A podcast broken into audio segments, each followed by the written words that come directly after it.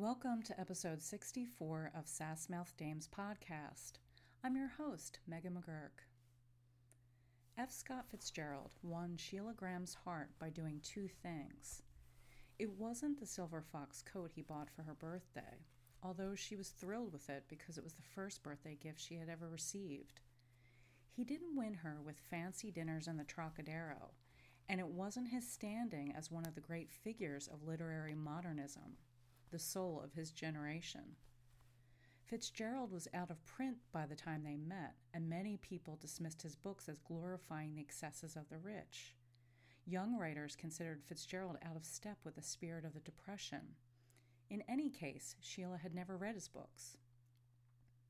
The first thing Fitzgerald did to win Sheila was to take her side after she had a bad day at work.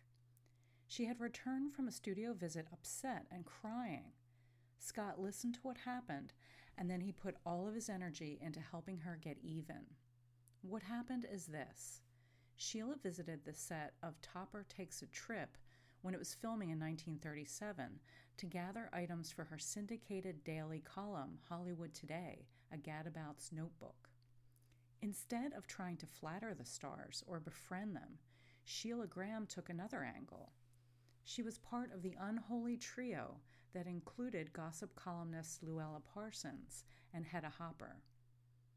Sheila had been wary of making the visit to the Topper set that day because she had recently written a few salty paragraphs on the film's star, Constance Bennett. When the moment came for Sheila's introduction to the star, Constance Bennett looked her over took a long pause and then said, It's hard to believe that a girl as pretty as you is the biggest bitch in Hollywood. Hurt and angry, Sheila fired back, Not the biggest bitch, Connie, the second biggest bitch. After that, Connie responded by freezing out Sheila. Bennett walked off the set with the producer, complaining about why such people were let run around the set. Nobody could give the cold shoulder like Constance Bennett. Louise Brooks once wrote that Constance Bennett made an art form of making other women feel invisible. Louise recalled sitting at a dinner party across from Sheila, or sorry, across from Constance Bennett, whom she called one of the Hollywood deplorables.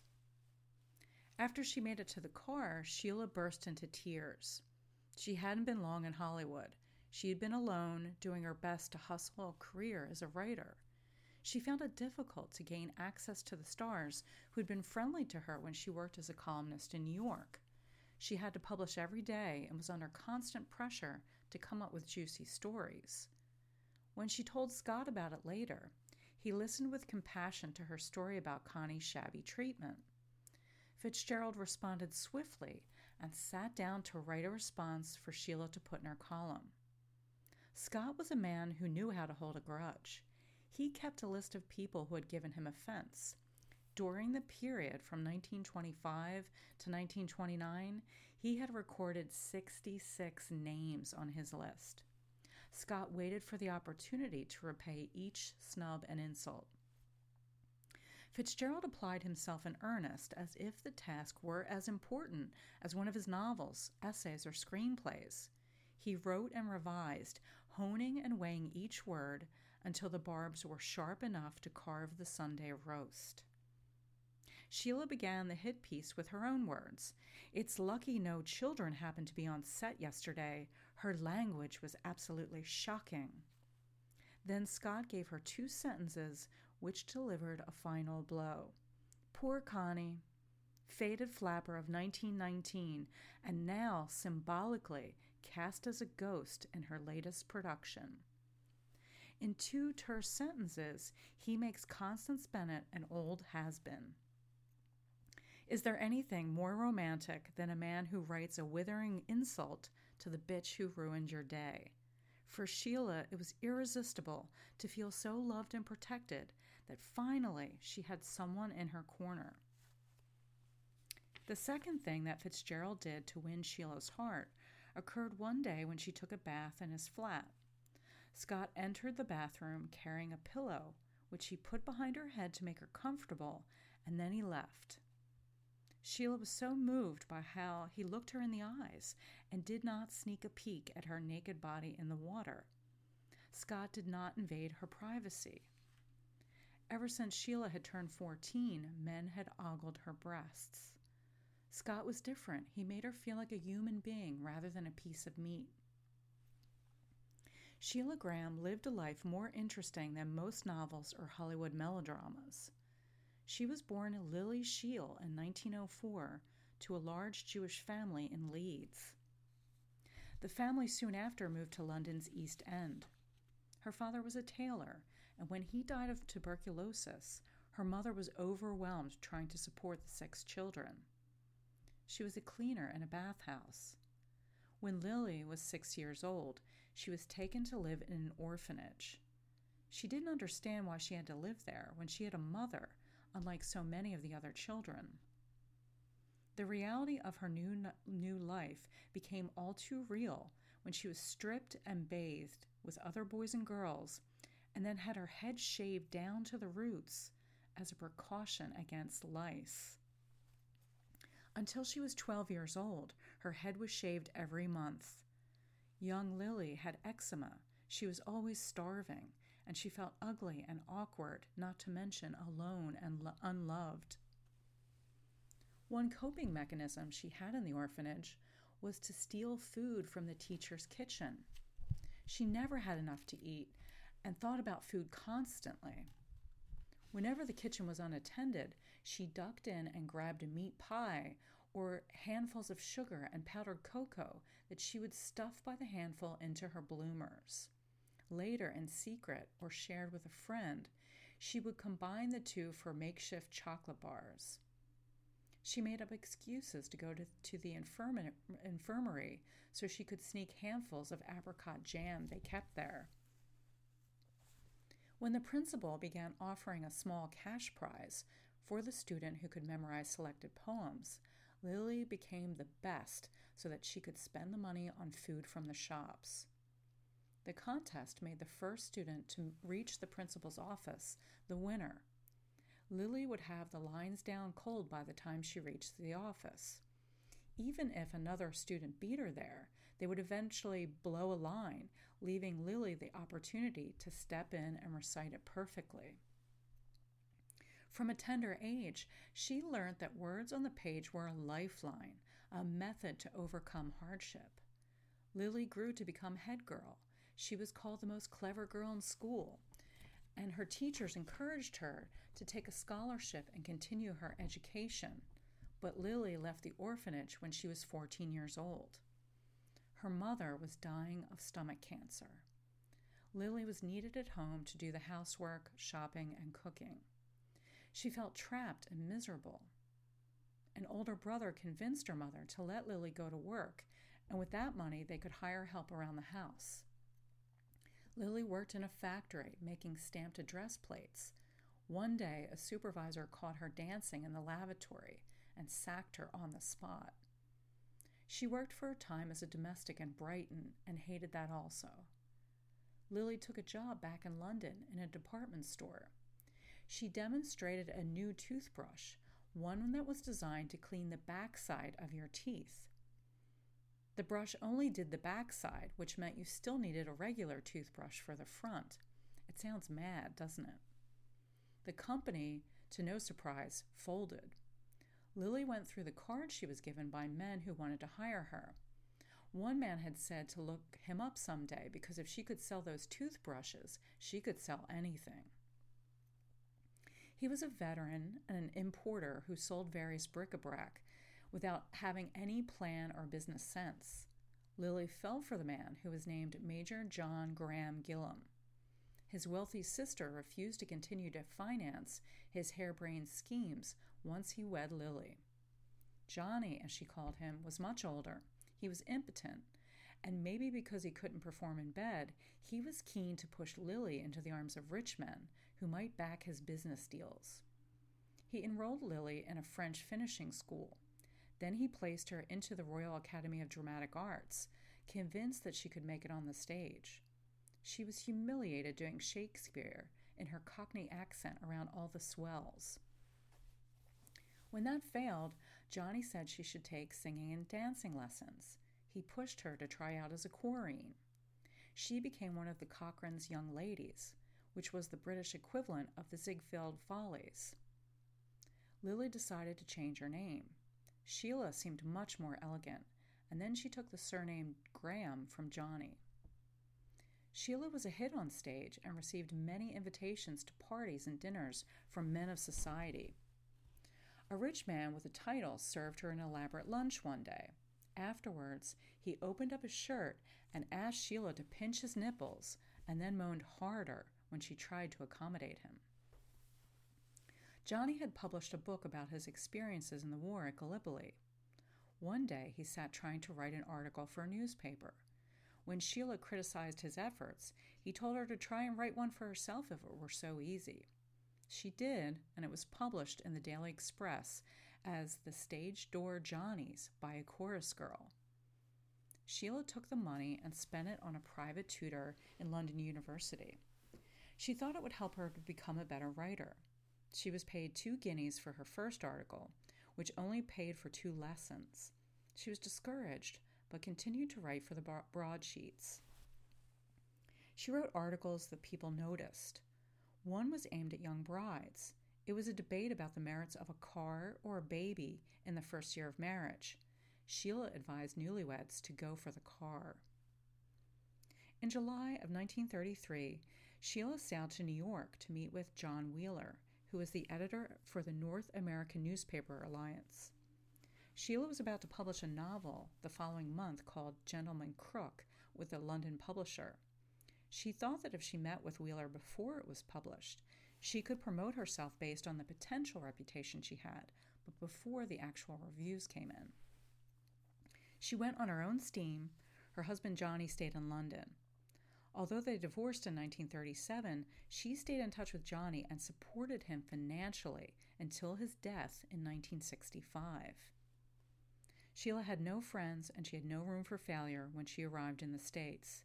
She impressed John Wheeler with her ambition, her enthusiasm, and her ability to write articles that people talked about. One was Who Cheats More? and cataloged men by nationality for their predisposition to adultery. She published articles in four or five different papers at the time and pulled in anywhere from 300 to $500 a week. Sheila had an affair with her boss, John Wheeler, who opened many doors for her, but Sheila's talent for writing columns is how she made a name for herself. At one party, Clare Boothe had asked who would get the most coverage by the papers if they all died on the same day President Roosevelt, the Pope, the Prince of Wales, or Charlie Chaplin. Sheila recalled the crowd at the party arguing for one or the other, and she remembers how insecure she felt and outma- outmatched by the wits from Broadway and the Algonquin Round Table.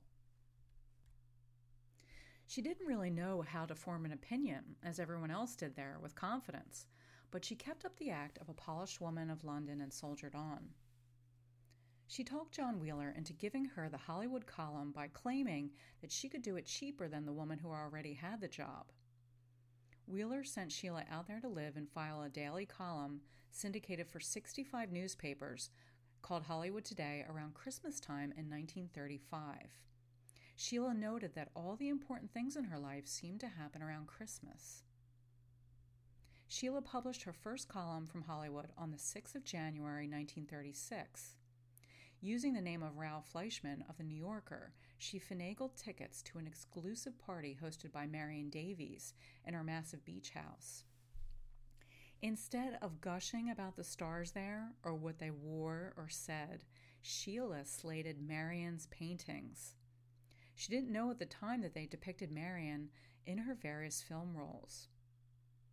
But her cutting remarks set the tone for Sheila's copy, which offered more barbs than compliments. Typical of Sheila's style was what she wrote after a visit to the set of Love on the Run in 1936. Clark Gable threw back his handsome head and exposed a neckline on which a thin ridge of fat is beginning to collect. Before she met Scott Fitzgerald, Sheila had a passionate affair with the director King Vidor. Sheila believed that she emitted signals to men that inflamed them. She talked about her sexual magnetism in tangible terms, like a scent she put out that men responded to. She spent nearly all of 1936 with King Vidor. He had proposed marriage, and they talked about building a life together. Then, right before Christmas in 1936, he went off and eloped with another woman. Sheila was crushed, but not for long. She was pursued by the Marquess of Donegall, who dithered over whether his mother would accept Sheila into the family. When the Marquess finally proposed in 1937, Sheila was established socially in Hollywood. John Wheeler had provided her with a letter of introduction to Robert Benchley, the most popular resident at the time in the Garden of Allah, the hotel and residential spot chosen by writers and bohemians in Hollywood. Sheila had guests over to celebrate her engagement. Robert Benchley had them all invited to an after party at his place at the Garden of Allah. It was there that Sheila first met Scott Fitzgerald. It was Bastille Day, the 14th of July, 1937. Scott sat alone in a chair smoking. Sheila noticed him because he seemed to just emanate the color blue in the corner as he sat quietly drinking Coca Cola. They didn't speak, but after Scott left, Benchley rang the author, inviting him back. Scott wanted to know who she was and if she were still there. Perhaps in a bid to acknowledge their meeting without having met, she mentioned him in a column later in July 1937.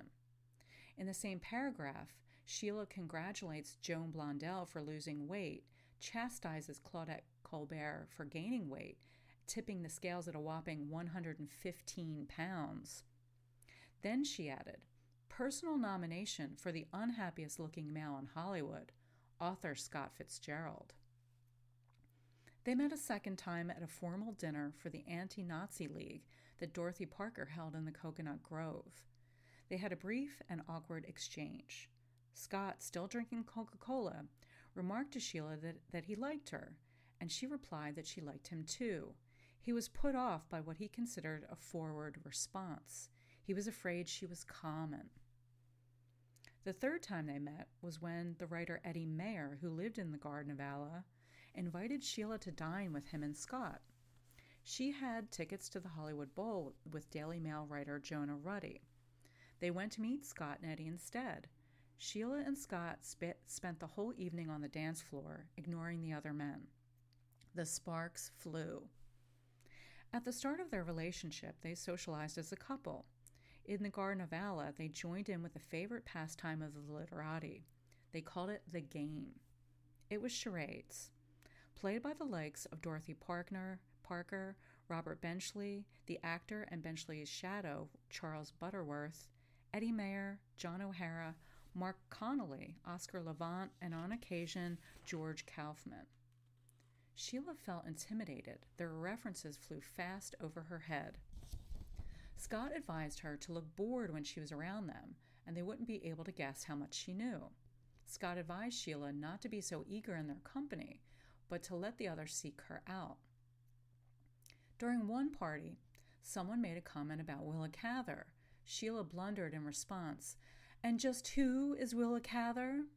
No doubt, she said in a high hat tone. By the reaction, Sheila could tell she said the wrong thing, but she didn't know who Cather was. Acting superior didn't always protect Sheila from being found out. Sheila was invited to give a lecture tour across five cities, for which she received $200 for each appearance. It was a huge boost to her career. Scott read the speech she had prepared and decided that it was all wrong. She couldn't just deliver gossip. He chided her that she needed to tell the audience something, something important, like how the movies shaped their lives and why the director was the most important person on a film set. He wanted Sheila to tell the audience that their kitchen looks the way it does because they saw Norma Shearer have one just like it, or they dress themselves a certain way because of Joan Crawford. Then he sat down and rewrote the speech entirely, which delivers a lengthy address on the difference between the Lubitsch touch and a saga such as, the, as Gone with the Wind, which was helmed by George Cukor, Victor Fleming, then Sam Wood, then back to Victor Fleming.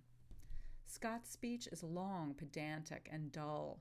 It talks down to the audience. No wonder it received savage reviews. One day, when she was visiting the Garden of Allah, someone made a reference to Proust. Sheila didn't understand it, and afterwards she went to a bookshop and bought the seven volumes of Remembrance of Things Past. When Fitzgerald saw what she was determined to do, he intervened with a schedule. Scott said she needed to have a schedule to pace herself, or else she would become overwhelmed and discouraged. He advised that she begin with 10 pages a day. Scott would check in with her about the pages. He would fill in the blanks and answer questions. When she felt he was when he felt she was ready, he increased the amount from 10 to 30 and then 40 pages a day. Around the same time, he gave Sheila a large black ledger and advised her to divide her life into segments from the age of three months until she arrived in Hollywood.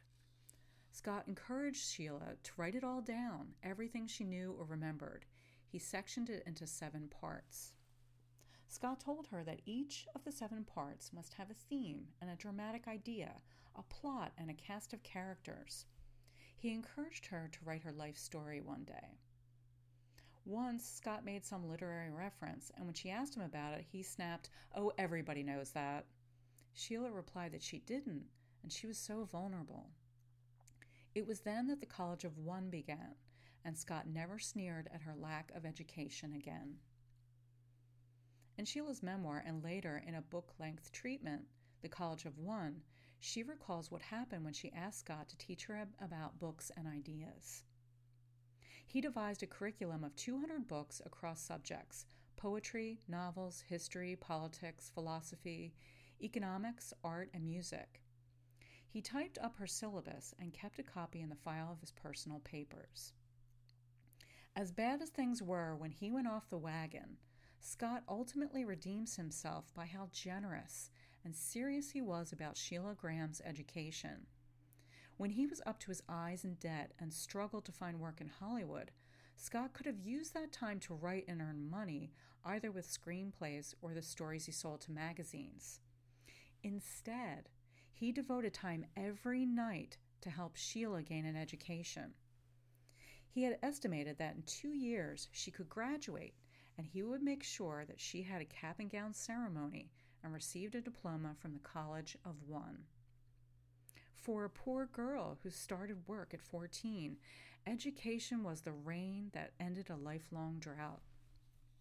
It was the first hope she had that she might not always feel inferior. When Sheila wrote about the, what the experience gave her, she stresses that it wasn't just what he gave her to read and their discussions. The College of One taught her how to analyze what she read, how to make evaluations, draw conclusions, how to think. Fitzgerald lit the fire and showed her how to learn and how to keep learning. All her life, she was enriched by the discoveries she had made with him. As a poor girl from an orphanage with no training, just instinct and a sharp memory, it allowed her to grow as a woman of substance. She would no longer be an outsider with her nose pressed to the glass. She joined in the talk.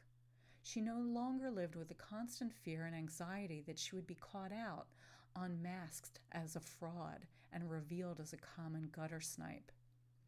The College of One gave Sheila confidence, self worth, and the wherewithal to make her own way in a highly competitive industry. She described herself before she embarked on the College of One. I was like a balloon filled with air, smooth and soft to the touch, but God help me if anyone flicked a pin. After a while, Sheila held her own in charades with Dorothy Parker. Her confidence soared. Even though she was busy making visits to the different studios, going to premieres, interviews, luncheons, and all the things Sheila needed to do to file seven columns each week, still she set aside at least three hours every day to her studies. In addition to Proust, she read Keats, Shakespeare, Dickens, Yeats, Shaw, Thackeray, Colette, Flaubert, Dostoevsky, Tolstoy, Ibsen, Joyce, Stein, Hemingway, and Scott Fitzgerald. She bought the books for Scott bought the books for Sheila and made special covers, which he annotated with blurbs and quotes and funny notes. For the cover of the Golden Treasury of Poetry, he wrote a hard boiled spoof of Ode on a Grecian Urn, which he retitled A Great Cup They Dug Up. It's good as new, and think how long it was buried. We could learn a lot of history about it and the rubes in ancient history, it began. Scott annotated the books with notes and observations. Nearly every day he engaged Sheila in long discussions. They would read bits to each other and sometimes act out the characters' parts. During the period that they were playing their roles in the College of One, Sheila tried to write a play called Dame Rumor. Scott acted as her editor. The plot was based on Sheila's life. The central character was a gossip columnist who was put in danger by the secrets she knew about the stars. Sheila wrote a prologue and two acts before she abandoned the project. Even though she never finished the play, she learned a great deal from Scott when she was writing it. He urged her not to use the first thought or even the second. Go deep inside your mind, he said, to the third and fourth layer. What's translated there, Scott advised, from the deep mind is the best of what a writer is capable of. He told her that she should strive to make the reader see the people and the ideas on the page. The intimacies Sheila knew with Scott made her feel safe and loved, she once said to him, If only I could walk into your eyes and close the lids behind me and leave all the world outside. Scott wrote her words down. As he was always thinking about making her a character in his work, which he did, she became the character Kathleen in his last novel, The Last Tycoon. F. Scott Fitzgerald had tried his luck three times in Hollywood. The first time, in 1927, he was brought out to write a script for Constance Talmadge. The production was to be called Lipstick. The studio wanted a scenario about a magic lipstick that made every man want to kiss Miss Talmadge. Scott thought he could knock it out in between drinks with his neighbor, John Barrymore. Scott also had another distraction from writing the script by cheating on Zelda with 17 year old actress Lois Moran. He was 31 at the time. Screenwriting seemed like it should be a lark for him, an easy task for a serious novel like Fitzgerald. But he couldn't seem to master the art and left town with Zelda once the studio rejected his script, without stopping to pay their uh, hotel bill. In 1931, Irving Thalberg invited Fitzgerald out to Metro to write Red-Headed Woman for Jean Harlow. During an exclusive party hosted by Irving and Norma Shearer in their home, Scott made a drunken ass of himself and insulted many of the stars. Again, drinking got in the way and he couldn't finish the script. Irving gave the assignment to Anita Loos. Then, in 1937, when Fitzgerald was scraping the bottom, he was invited back to MGM by Edwin Knopf, a story editor who had written a script based on Scott and Zelda. Knopf admired Fitzgerald and was dismayed by the series of essays that Scott had published in Esquire the year before. They were confessional pieces that began with the appropriately titled The Crack Up. His MGM contract was for $1,000 a week, which proved a godsend to the author who was $40,000 in debt. Along with his debts to publishers and friends who had made loans on advancements, he had to pay for Zelda's ongoing care in North Carolina. There were Scotty's school fees as well as Scott's own expenses. Scott took a bungalow in the Garden of Allah. He never grew accustomed to the collaborative screenwriting format in Hollywood. Studios nearly always used more than one writer for a picture and viewed revision and group input as a central part of the process. Fitzgerald worked on many scripts in MGM, such as A Yank in Oxford, The Women, Madame Curie. He worked on Infidelity, a property meant for Joan Crawford, until it was rejected outright by the production code censors. The sole screenwriting credit he received was for Three Comrades from 1938, which starred Margaret Sullavan, Robert Taylor, and Robert Young. Initially, Scott was delighted to work with producer Joseph L. Mankiewicz on Three Comrades, but when he learned that Mankiewicz rewrote his screenplay, he became enraged, began to refer to the producer as Monkey Bitch, and then went on a wild three day drunken bender. Although his first contract option in MGM was picked up, his second was not, and Fitzgerald spent the rest of his career in Hollywood doing short term projects. The most infamous of his assignments was captured in the novel The Disenchanted, written by Budd Schulberg. It's a fictionalized account of when the young writer, the son of former head of Paramount Studios, was teamed with Fitzgerald to write Winter Carnival for the producer Walter Wanger. In the novel, the film is titled Love on Ice. It's a collegiate picture set in a stand in for Dartmouth, the alma mater for Wanger and Schulberg. Schulberg had written his senior thesis on Fitzgerald, his literary hero, and was starstruck when they met. The writers were then sent out east to Dartmouth to get exterior shots and atmosphere for the college winter Mardi Gras scenes. What follows in the novel is a blistering account of Fitzgerald, renamed Manly Halliday by Schulberg, who takes the name Shep. Each time they begin to write the story, Manly Halliday lapses into stories from his past, many about a character clearly based on Zelda. Schulberg's prose is as tight as a drum.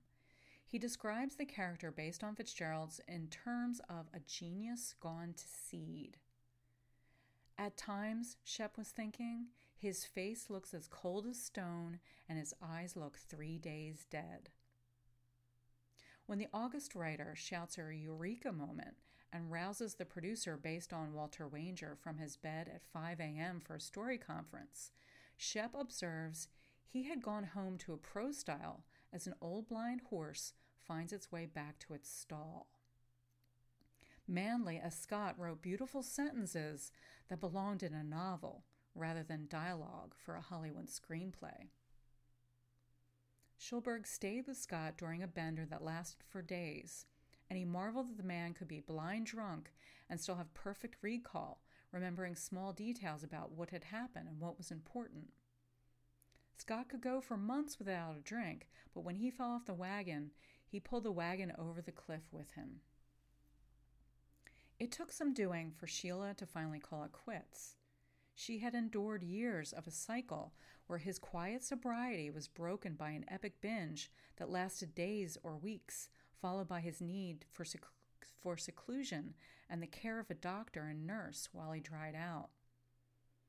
He wasn't very inventive at hiding his drinking, unlike, say, Errol Flynn, who, during the making of Captain Blood for Warner Brothers, used a syringe to inject navel oranges with vodka. Jack Warner thought Errol had taken up some kind of health kick, when in fact he was just disguising his drinking.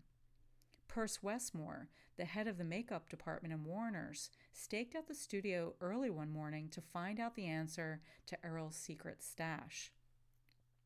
When he caught uh, um, the actor injecting booze into the oranges, they both laughed. Fitzgerald resented any challenge to the amount he imbibed, and he didn't trouble himself by expending any energy to hide the evidence. He would stash empties in dresser drawers, kitchen cabinets, or roll them under the bed. Scott's favorite place to hide a bottle was in the bank in the back of a toilet tank. For a while, he had his young secretary, Frances Kroll, collect the empty bottles and then drop them in a ditch on her drive home. It had gotten to be so familiar, his Jekyll and Hyde routine, that Sheila could tell whether he was sober just by looking at the state of his clothes. Sober, he was immaculately dressed. Drunk, his clothes were ragged, torn, wrinkled, and he carried a filthy handkerchief. Sheila wrote, Living with him was like sitting on top of a volcano, picturesque but uncomfortable. In The Crack Up, a confessional essay for Esquire magazine in 1936, Scott had written The test of a first rate intelligence is the ability to hold two opposed ideas in the mind at the same time and still retain the ability to function. He might have been describing his own Jekyll and Hyde. When he was sober, he was gentle, carefully dressed, and had polished manners. Drunk, he was like a naughty child in dirty clothes and had coarse manners. Ordinarily, he objected to any blue language, but in his cups he held forth with a string of profanities. Sheila felt guilty because, as much as she hated how alcohol changed him, once he started on the gin, there would be a period of hot sex that she couldn't help but enjoy.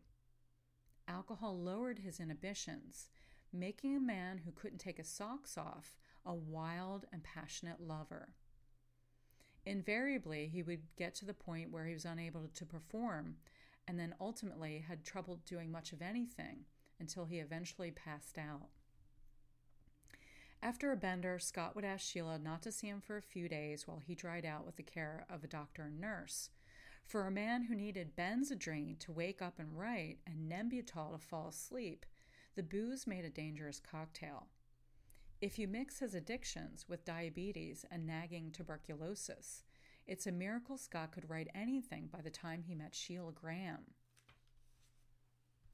One day, she found a gun in one of his drawers. She tried to sneak it out when she thought he was sleeping, but Scott had been watching her and he jumped on her before she could leave the room. On screen, the, the, the, scene plays out so violently. It's the most powerful scene in the film. Anyone who says that Kerr and Peck are miscast deny the power of their performances. Their performances ring as clear and true as the Daily Bells and Black Narcissus. Kerr may be a poised lady and Peck a likable gentleman, but in the scene, all of that unravels. Peck lashes out like a madman when he struggles with Sheila for the gun. Deborah Kerr takes the words straight from Sheila's mouth. When they stop fighting over the gun, she yells, Take it and shoot yourself, you son of a bitch. I didn't pull myself out of the gutter to waste my life on a drunk like you. In real life, it took much more than a struggle over a gun to make Sheila turn her back on Scott Fitzgerald. Fitzgerald was just getting started after that. At one point, the worst of it, he humiliated her in front of his nurse. Scott had been having an affair with the nurse, so she was essentially Sheila's rival. Like a man possessed, when he was drunk, he spilled her deepest secrets and made her an object of ridicule. Scott revealed Sheila's deepest secrets at volume. She was Lily Sheil, an orphan from a slum, a Jew. He screamed it again and again in Sheila's face while the nurse stood by and watched. He taunted Sheila with what she told him in a moment of privacy. He had betrayed her in the worst way. Then he sent a telegram to her employer in New York, John Wheeler. Scott told the man that she was a fraud, she was finished at all the studios, and that he should sack her. Later, he turned up legless at her home and intimidated Sheila's secretary into letting him in. He snuck into her bedroom and stole her prized silver fox coat. He had given it to her two years before, the first real present she had ever received. Sheila was so careful of that coat that she didn't even lean back against a chair or while she was in the car because she didn't want to crush the fur. He had meant the gift as a scarlet letter, a secret jab at her willingness to accept such a present as a sure sign that she was cheap, but Sheila didn't see that. She was proud of the coat.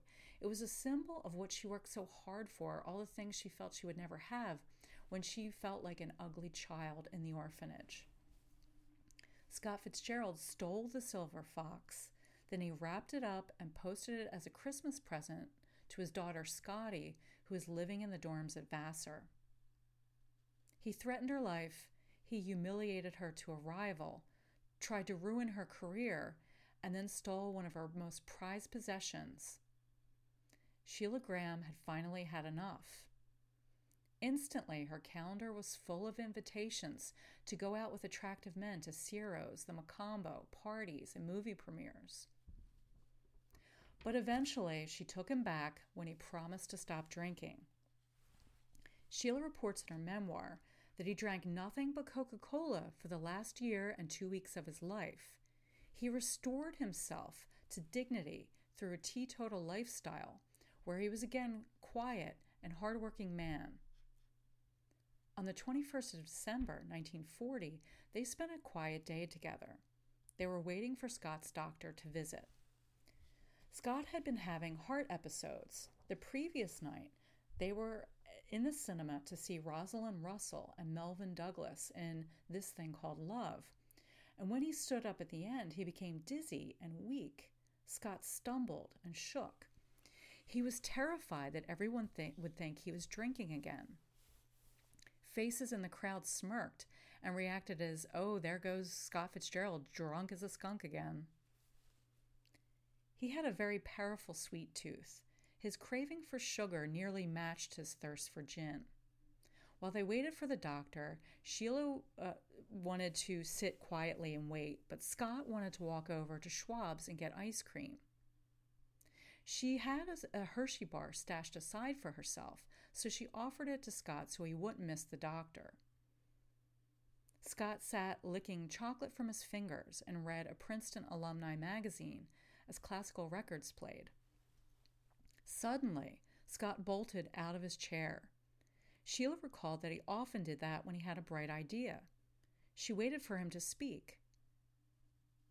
He lurched from his seat and grabbed hold of her mantelpiece. Then he fell to the floor. Sheila thought he had fainted. Scott was dead. His heart had failed. An ambulance arrived, but he was already gone. When they took Scott away, Sheila never saw him again. Scotty had asked that Sheila not attend the funeral. Later, she packed up his things to send on. She wanted to pack an empty frame where her picture had stood on Scott's dresser. She imagined that the empty frame, frame would haunt Zelda. Sheila removed her photo. On the back, Scott had written, Portrait of a Prostitute. Sheila was devastated. In real life, Sheila had always been terrified of two things drunkenness and madness. With Scott Fitzgerald, she had both. This, the story of Sheila and Scott has many chapters. Having read about their relationship from multiple angles, it seems amazing that they were only together for three and a half years. It seems more like a decade's worth of experiences. It's interesting to see how their story changes over time, the way it unfolds in Sheila's retelling. When she writes about him in, in Beloved Infidel and in The Garden of Allah, he was redeemed by more than a year of sobriety. By the time she wrote College of One, she revised the story to include Frances Kroll's admission that Scott fell off the wagon.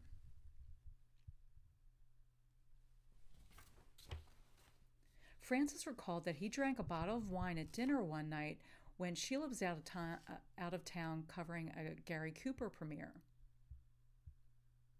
Then Sheila admits that Frances said he drank more often than that, but she doesn't really clarify how much or how often. Sheila's son Robert revises the story further in his book. Frances Kroll told him that Scott never stopped drinking. He didn't just fall off the wagon once, Scott drank all the time, steadily. The only thing that changed was that he gave up the epic benders. He had empty bottles of gin hidden all around the house and put them in bags for collection at the curb. Beloved Infidel began as a 5,000 word story that Sheila began during the summer of 1939. Like everything else that Sheila wrote, Scott often revised it, took his pencil to it. It sat in a drawer until the mid 1950s. Jerry Wald, a successful writer and producer, wanted to buy Sheila's story and adapt it to the screen. But he didn't want it to begin as a script. He wanted Sheila to write the memoir first, in book form, which he would then adapt at 20th Century Fox Studio. The project had false starts when ghostwriters dropped out after Sheila was advised to put everything down on a tape recorder. Hollywood and publishing houses had often used that method to get a book out of a star, but Sheila was a writer by trade. So then she sat down and wrote a long manuscript and handed it to another pu- publisher to, to uh, take over. Then she wound up doing the revisions. By the end, the book was a national bestseller. The studio paid Sheila $100,000 for the rights. Once the script was finished, Jerry Wald sent her as a copy as a courtesy. He rang Sheila early one morning to ask what she thought. She replied that it was awful, so he paid her for two weeks to, to write revisions to the script. Sheila says by the end, they discarded her rewrites entirely.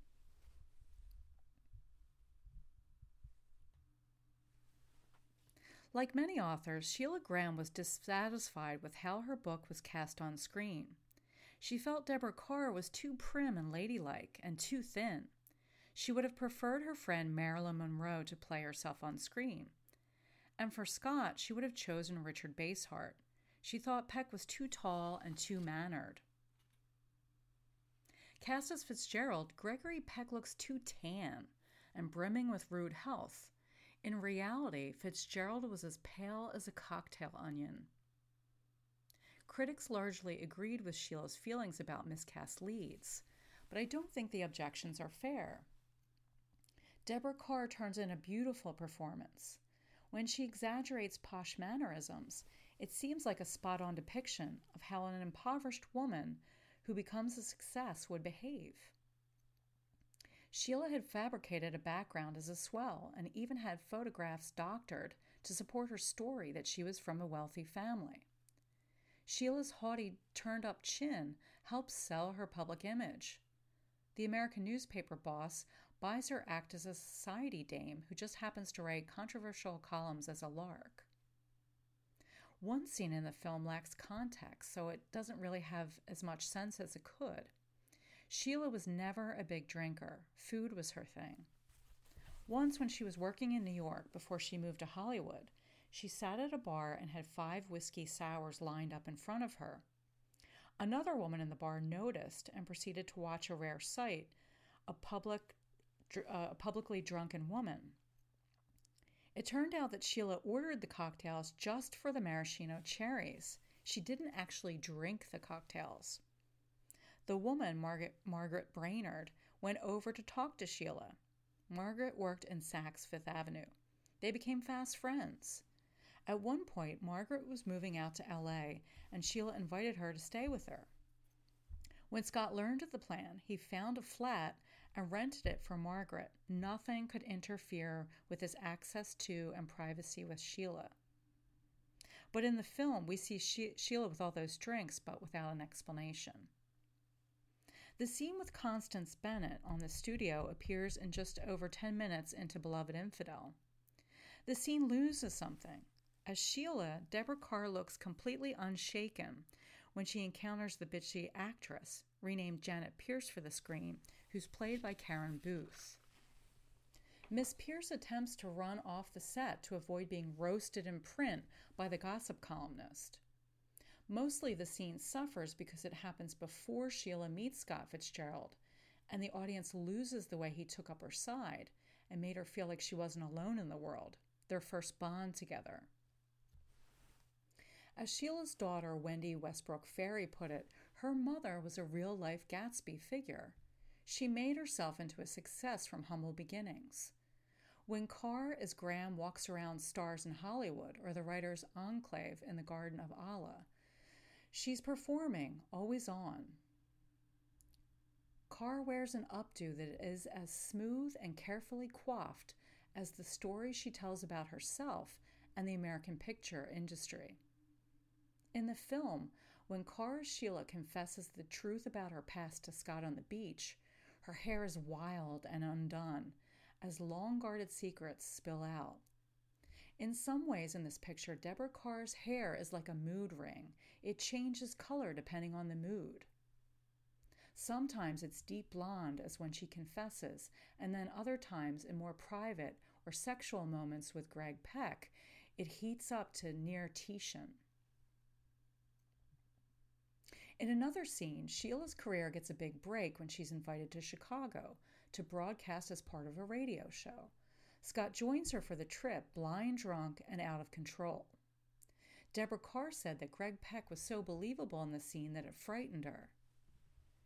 Gregory Peck's voice is keenly suited to tease out the contours of regret, of the anguish that warped Scott in his cycle of addiction. The deep, halting quality of his voice echoes the morning after repentance that he must have felt when he was drowning in debt and sabotaging his ability to write with drink. The picture definitely edits the worst parts of their relationship. Scott is made far more of a romantic figure than he was in real life. But Sheila loved him despite everything. Even her children felt a deep connection to Scott Fitzgerald. Leon Shamroy's Technicolor cinematography is so crisp and gorgeous, with blues as deep as the Pacific Ocean. The picture washes over you like the surf in Malibu, cold and fresh. The following books helped me to write the episode Beloved Infidel by Sheila Graham and Gerald Frank, published in 1958. College of One, the story of Hal F. Scott Fitzgerald educated the woman he loved by Sheila Graham, published in 1967. The Garden of Allah by Sheila Graham, published in 1970. The Late Lily Sheil by Sheila Graham, published in 1978. Hollywood Revisited by Sheila Graham, published in 1984.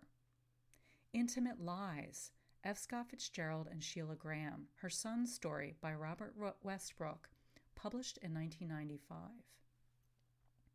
The Crack Up by F. Scott Fitzgerald, published in 1936.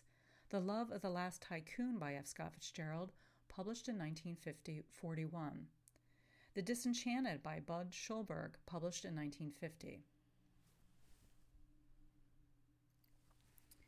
Thanks for listening. Join me next time for episode 65 when I talk about Lucille Ball and Beauty for the Asking from 1939.